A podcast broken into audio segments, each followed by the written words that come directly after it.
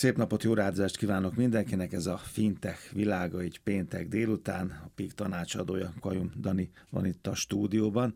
Szuppán Marcit most egy pár hétig nélkülözni fogjuk.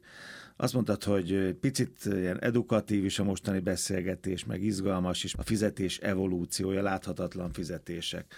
Hát eljutunk majd a láthatatlan fizetésekig, ugye? De honnan induljunk? Abszolút. Hát indulhatunk onnan, hogy amikor témát kerestem az adáshoz, hát egyrészt fintech világában rengeteg kb. Végtelen téma van, de feltűnt az, hogy amikor a legutóbb csináltuk a havi körképünket, ez egy ilyen 80-100 oldalas anyag, amiben a nemzetközi fintech szektornak a havi fejleményeit szoktuk minden hónapban kifejteni. Feltűnt az, hogy 2 autókhoz kapcsolódó hír is volt, még pontosabban autóból való fizetéssel kapcsolatos. A Mercedes is és a Hyundai is bevezetett egy ilyen fizetési szolgáltatást. Sőt, nem is autóból, autóval, ugye? Autóval? Igen. Kinek kell bankkártya, hogyha van autó. Mert autóból tudok, hogyha kinyújtom a kártyát, de itt már nem erről van szó.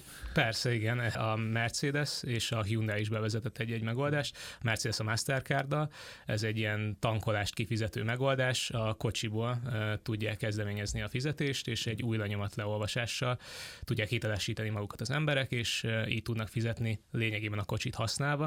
A Hyundainál pedig ez a legelső fizetési szolgáltatása a Hyundainak. Ez egy parkolást kifizető megoldás. Ezt Amerikában vezették be több mint 6000 helyen, ugyanúgy a kocsiból, a vezérlőpultról, az érintőképernyőről ki lehet választani a parkolóhelyet, ki lehet fizetni, és majd le is lehet parkolni. Hasonló megoldás pár hónappal ezelőtt vezetett be a Mercedes is. De ez igazából bemutatja, ez a két hír, hogy a fizetések rohamosan fejlődnek, és eddig szokatlannak tűnő helyeken jelennek meg. Az, hogy az autónkból fizetünk egy drive-thru-ban, ahogy te mondtad, kiadjuk a kártyát, kiadjuk a készpénzt, az eddig megszokott volt, de hogyha már ezt se kell megtenni, csak megyünk, nem is kell előre fizetni, elmegyünk a drive-thru-ba, odaérintjük a hüvelykujjunkat mondjuk az új lenyomat leolvasóhoz, az már is egy sokkal zökkenőmentesebb vásárlási élményt ad, és ez vezethet minket vissza mondjuk a fizetések evolúciójához. Eljutunk a retináig, az íriszig, meg az arcig, meg az ujjig, meg az összes, a mosolyig, akár, ahogy írtad is, vagy írtátok is valamelyik cikkben a fintech.hu-n, de akkor menjünk vissza a történelembe, árucsere, barter, ahogy ti fogalmaztatok. Igen, tehát a fizetéseknél az fontos megjegyezni, hogy az emberek sosem akarnak feltétlenül fizetni. Tehát, hogy nem akarunk fizikailag odaadni egy címletet, vagy egy érmét, vagy nem akarunk... Összegről lemondani, igen. Igen, nem akarunk odaadni egy bankkártyát, nem akarjuk odarakni egy terminálhoz. Alapvetően vannak szükségleteink, vannak vágyaink, és akkor ezeknek megfelelően szeretnénk cselekedni. Tehát ezeket akarjuk kielégíteni. Igen. Abszolút, és ez az évezredek során folyamatosan fejlődött, és így jutottunk el a fizetésekhez, de beszéltünk korábban a barterrendszerekről, tehát amikor közvetlenül cseréltek árukat és szolgáltatásokat az emberek, itt ugye megvan az, hogyha nekem van valami, amire a másiknak szüksége van, neki bogyom, meg van gombám, valami. Neked meg csirkét, akkor megoldjuk. Okosba. Abszolút. Nekem. Csak a probléma ott jön be, amikor nekem szükségem van valamire, de nem tudok olyat adni, amit a másik elfogadna érte. Erre jöttek különböző árucikkes megoldások, amikor voltak ilyen központi árucikkek, amiket kávépénzként, közvetítő eszközként elfogadtak az emberek, és később bejöttek az érmék is. Az első érméket időszámításunk előtt 600 körül verték Lídiában, a mai Törökországban. Ma valamint később jöttek a papírpénzek, az első feljegyzett használatuk, az Kínában történt, a Yuan dinasztia idején, az 1271-es, 1368-as időszakban. És később ez a 2 pénzforma, az érme meg a papírpénz lett az egyik legdominánsabb, amíg el nem jutottunk az elektronikus pénzekig, az elektronikus fizetési módokig. Első hitelkártya, az is már vagy 70 éves, ugye? Igen, az 50-es években vezették be. A Diners Club. Annak is egy érdekes háttértörténete van egyébként. Az egyik alapító szerintem fizetni akart egy étteremben, viszont nem volt nála a pénztárcája, otthon hagyta. És több történet is van, mi történt pontosan, de lényegében meg tudta beszélni az eladóval, vagyis az étterem üzemeltetőjével, hogy kb. Kvázi hitelt kapjon, és akkor később vissza tudja adni ezt a pénzt, és akkor ebből a történetből alakult ki az, hogy ha valakinek nincs éppen készpénz, és egy rövid távú, egy hónapos hitel szeretne. És már nem az óráját hagyta ott, ugye mondjuk, nem tudom, a gyűrűjét vagy a láncát. Igen, tehát ez egy bizalmi játék volt, ami meg egy több ezer milliárdos iparággá nőtte ki magát mostanság. Az is érdekes azért, mert gyakran beszélgetünk erről a Marcival, hogy hogy azért ahány földrész, annyi szokás, ugye, és azért van, ahol egy átlagembernek, polgárnak a tárcájában van 8-10 mindenféle kártya, ugye más földrészeken pedig ez egyáltalán nincs, ugye ez is milyen izgalmas, hogy ez az evolúció, ez aztán hol burjánzott, és hol nem, hol maradt ki mondjuk ez a lépcső, mert ilyen is van akár Afrika, vagy nem tudom, lehet más. Persze, igen. Is mondani. Ami meglepő, hogy szerintem Dél-Ázsia az egy olyan térség, amire egyre fejlettebbként tekintünk, viszont a hitelkártya használat az nagyon elenyésző. A hitelkártya penetráció, meg egyébként is az ilyen kis összegű hitelek, mikrohitelezés. Ott mostanában kezdnek egyébként elterjedni az ilyen mikrohitelek, amiket először az Alipay és a WeChat vezetett be. Például Kínában már elő van írva, hogy szerintem a 70%-ukat bankoknak kell szolgáltatni ezeknek a mikrohiteleknek, hogy ne legyen egy olyan krízis, mint mondjuk 2006-7-8 környékén volt a jelzálók hitelekkel Amerikában. Ugye visszamentünk egészen a barterrendszerig, aztán jöttek az érmék, és aztán jöttek a hitelkártyák, és ugye most tartunk ott, és akkor megint vannak földrészek, meg országok, ahol a cash, meg a kártya az most van kb. 50%-on. Ugye emlékszem például a brit példára, ott aztán most haladták meg a fizetési módozatban ezt a fajta változást, tehát most már több a kártyával való fizetés, mint a készpénz. Igen, és itt, ahogy mondod, földrészenként különböző trendek vehetők észre. Van, ahol még mindig felívelőben vannak a bankkártya használati adatok, tehát ez debitkártya, hitelkártya, stb. De vannak alternatív megoldások, mint mondjuk Brazíliában az azonnali fizetési rendszerük, a PIX, és ott már ez a puszta átutalás az, ami kezd el dominálni, és ott van számos előnye, azonnali folyósítás, költséghatékonyság, stb. De lényegében megspórol néhány olyan lépést, ami bankkártyás fizetésnél van, amit a kártyatársaság a tranzakció teljesítéséhez felhasznál. Ezeket spórolják meg a közvetlen azonnali fizetések. De igen, bankkártyák mellett a sima elektronikus átutalások is, az online fizetések is felívelőben vannak, valamint ha elkezdünk átkanyarodni ilyen fizetési élményre, és ha még nem is láthatatlan fizetés, de már kevésbé látszódó fizetésekre, akkor muszáj megemlítenünk a mobiltárcákat, a mobil fizetési megoldásokat. Ahol nagyon sok kártya van a tárcában, például Amerikában, az USA-ban, ott talán nehezebben is válnak meg ezektől, tehát ott a lojalitás is más, ott mindenhez van valamiféle kártya. A váltás is, az evolúciós, nem tudok más kifejezést mondani, és talán nehezebben működik, mint ahol egyébként ez nincs meg, vagy csak egy vagy két kártya van a zsebemben. Talán más az érzelmi kötődésem, ha lehet érteni. Ez is egy érdekes kutatás lenne. Persze, ez a jutalomrendszer alapvetően is egy érdekes kérdés, mert persze vannak ilyen co-branded kártyák, amikor egy kártyatársaság, meg egy adott cég, mondjuk egy légitársaság kibocsát egy saját kártyát, vagy egy közös kártyát, és akkor pedig az emberek gyakran azért kezdik el használni ezt a bankkártyát, azért fizetnek vele, mert kapnak pontokat, amiket később akár repjegyekre is beválthatnak, és akkor azt gondolják fejben, hogy ingyenes nekik az utazás. Ez egyszer egy nagyon okos stratégiai lépés mindegyik résztvevőtől, mert ugye a kártyatársaságok bebetonozzák a helyüket a fizetési rendszerekben, a légitársaságok pedig lojális ügyfeleket, felhasználókat kapnak, és ahogy mondod, nehezebb így megválniuk az embereknek a bankkártyáiktól, főleg a plastikkártyáktól, amiket végképp ki lehetne már váltani virtuális, digitális kártyákkal, és meg lehetne spórolni mondjuk a műanyag kártyáknak a gyártását, a kibocsátásaikat. Ha még műanyagból van, mert most már van mindenféle fémből, meg fából, meg újrahasznosított cuccból, tehát azért látszik, hogy mindent megtesznek a társaságok is azért, hogy a kártya valamilyen szinten még röghöz kötött legyen, tehát hogy még jobban szeresse az a felhasználó, magát a tárgyat is szeresse. Ezek jó branding lépések, például az Apple-nek van a titánium kártyája, mondják, hogy ez nagyon fenntartható.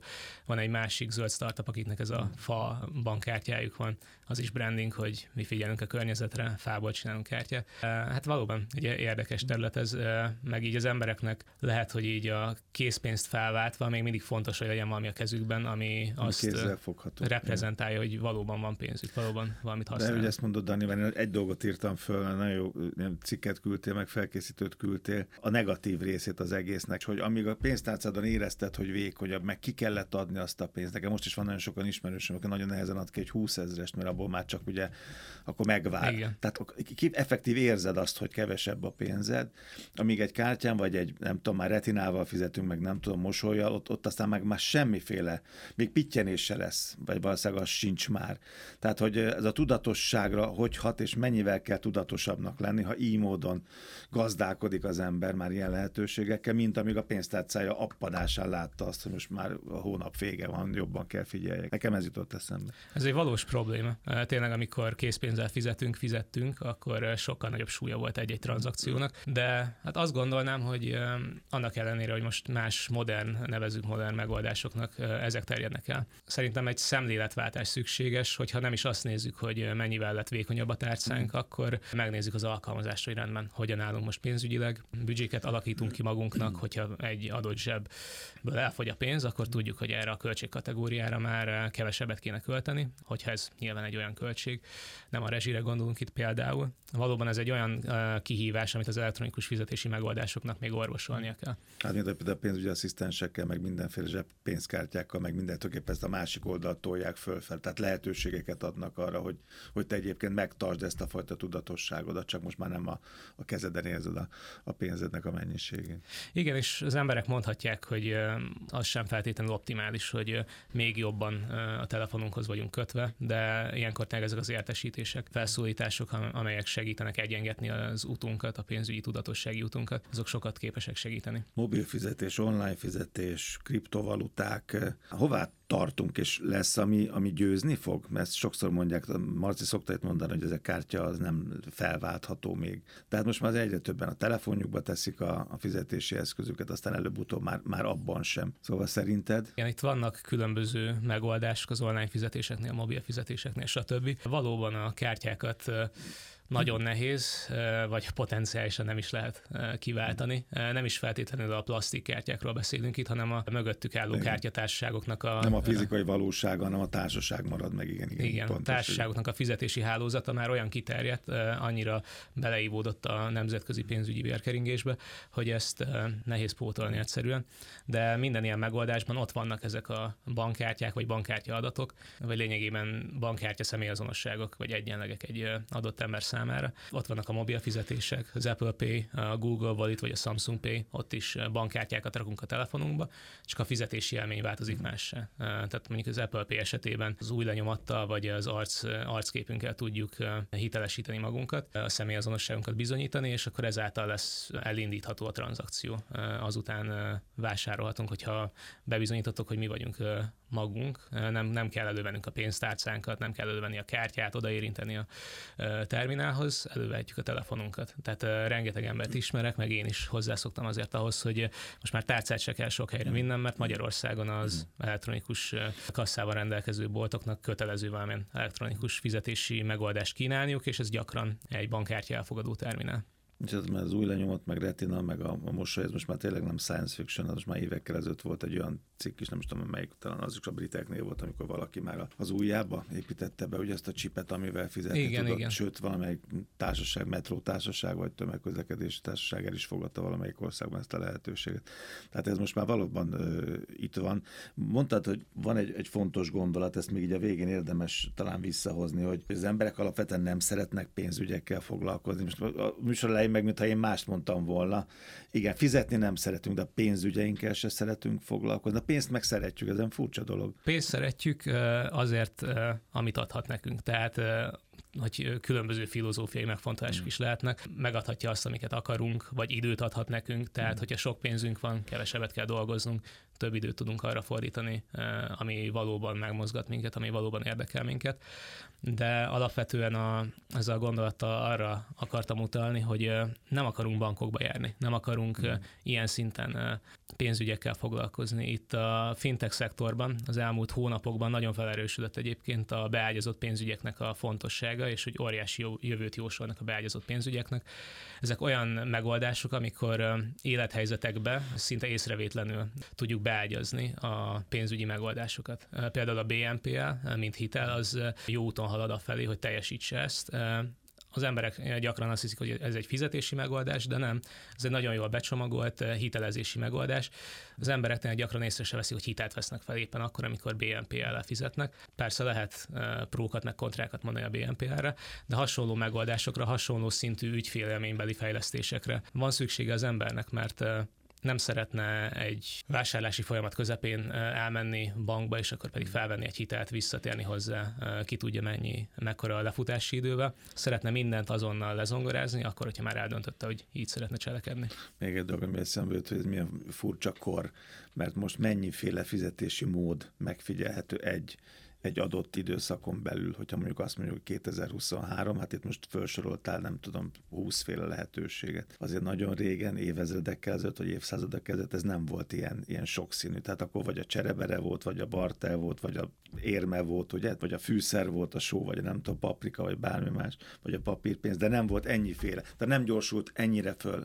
Ezt akarom mondani, ez az evolúció. Itt most egy hihetetlen hype-ja van ennek a dolognak, csak azért mondom ezt, mert jövő héten majd ezzel foglalkozunk, ugye? A igen, hype jelenségekkel. Nagy hype van, számos piaci szereplő szeretné beágyazni a saját megoldását, mint az igazi megoldást, a fő megoldást, és versenyeznek, és jövőben meglátjuk valószínűleg, hogy ki nyeri meg, hogyha lesz egyáltalán egy darab nyertes, vagy marad a jelenlegi helyzet, és több darab nagy versenyző lesz. Te hogy szeretsz fizetni, ha már muszáj? Vagy hogy szeretnél fizetni a jövőben? Te melyiket látod vagy neked hozzád melyik áll legközelebb? Hát én még csipet nem ültetnék a kezembe, de a telefonommal szerintem eléggé kézenfekvő fizetni. Fintech világa, az érdekességek, az információk a fintech.hu-n. Qayum Dani, a Peak tanácsadója volt itt, és jövő héten is vele találkozunk majd.